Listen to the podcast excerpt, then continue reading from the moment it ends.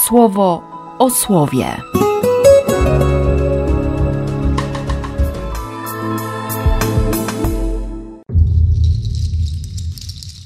Dziesiąty maja, poniedziałek. Z Dziejów Apostolskich. Po wypłynięciu z Troady skierowaliśmy się bezpośrednio do Samotraki, a następnego dnia do Neapolu, stamtąd natomiast do Filippi, które jest kolonią, miastem pierwszego okręgu Macedonii. W tym mieście spędziliśmy jakiś czas. W szabat wyszliśmy poza bramę miasta nad rzekę, gdzie, jak sądziliśmy, było miejsce modlitwy. Usiedliśmy tam i rozmawialiśmy z zebranymi kobietami. Słuchała też pewna kobieta imieniem Lidia, pochodząca z Tiatyry, sprzedawczyni purpury, czcicielka Boga. Pan otwarł jej serce, tak że zaczęła się skłaniać do tego, co mówił Paweł. Gdy przyjęła chrzest ona i jej dom, zaprosiła nas, mówiąc: „Jeśli już uznaliście mnie za wierzącą w Pana, chodźcie do mojego domu i zostańcie”. I wymogła to na nas. Z Ewangelii według świętego Jana. Gdy przyjdzie ów rzecznik, którego ja wam przyślę od Ojca, Duch Prawdy, który od Ojca pochodzi, on za mną będzie świadczył. Również wy będziecie świadczyć, bo jesteście ze mną od początku. To wam powiedziałem, abyście nie upadli. Wyłączą was z synagogi. A nawet przyjdzie czas, że każdy, kto was zabije, będzie uważał, że Bogu cześć oddaje. A zrobią to, bo nie poznali ani Ojca, ani mnie. Wam natomiast to powiedziałem, abyście, gdy przyjdzie ich czas, pamiętali o tym, że was uprzedziłem. Kiedy się powiedziało A, warto też powiedzieć B i każdą kolejną literę alfabetu. Wtedy składa się słowa, zdania. Wtedy można powiedzieć coś sensownego, pięknego. Coś, co chwyci za serce. Taka jest droga Lidii w tym pierwszym czytaniu. Czcicielka Boga, czyli już gdzieś usłyszała o Bogu i weszła na drogę religii mojżeszowej. Tym bardziej, że skoro oni się znajdują w Filippi, w rzymskiej kolonii, mieście, które nie słynie z jakiegoś bogactwa, ale jest takim domem spokojnej starości dla rzymskich oficerów, dla ich rodzin. To jest miasto pogańskie.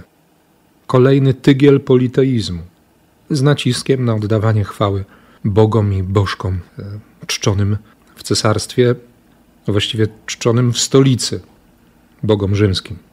Ale Lidia i pewnie wiele innych osób poznaje Boga. I ta droga, którą Bóg z nią robi, prowadzi ją w pewnym momencie nad rzekę, tak zupełnie zwyczajnie. Bo być może tam jest miejsce modlitwy, przynajmniej tak to czyta Paweł i bracia, którzy mu towarzyszą. Nie ma już z nimi Barnaby, to jest końcówka 15 rozdziału Dziejów Apostolskich, ostry spór.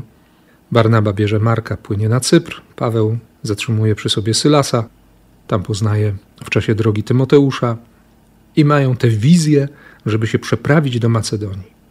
Skoro sam Bóg ich wezwał, żeby tam zanieśli Ewangelię, no to robią. I rzeczywiście Bóg ich posyła tam właśnie po to, aby ta kobieta, i nie tylko zresztą, bo za chwilę w 16 rozdziale będą się działy kolejne znaki, cuda i ludzie będą spotykali łaskę Boga, będą doświadczali łaski Boga w wydarzeniach na pozór bardzo prostych, a jednocześnie to będą niezaprzeczalne momenty, w których Bóg objawia siebie, objawia swoją miłość, objawia też swoją potęgę. Tego właśnie doświadcza Lidia.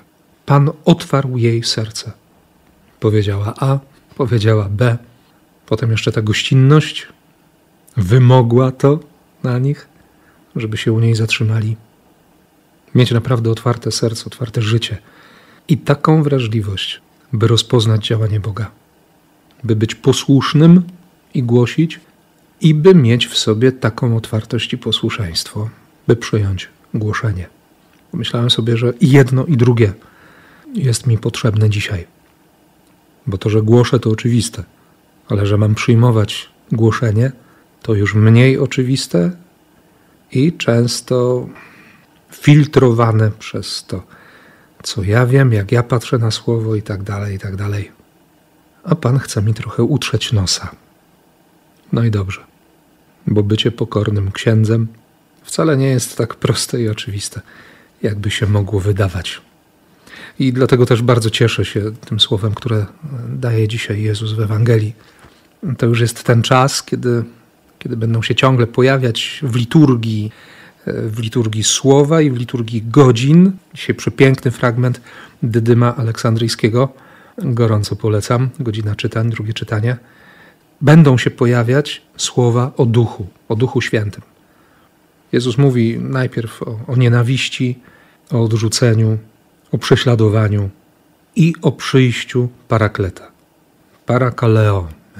Ten, który jest postawiony przy boku, ten, który jest adwokatem, który jest mile widziany, ten, który odpowiada na wezwanie. Przynajmniej kilkanaście znaczeń tego złożenia paraklet. On będzie świadczył. On będzie świadczył o mocy, o Chrystusie, o prawdzie. On będzie świadczył z mocą i prawdą. I potem to piękne, wy również będziecie świadczyć, bo jesteście ze mną od początku. Jakiego początku?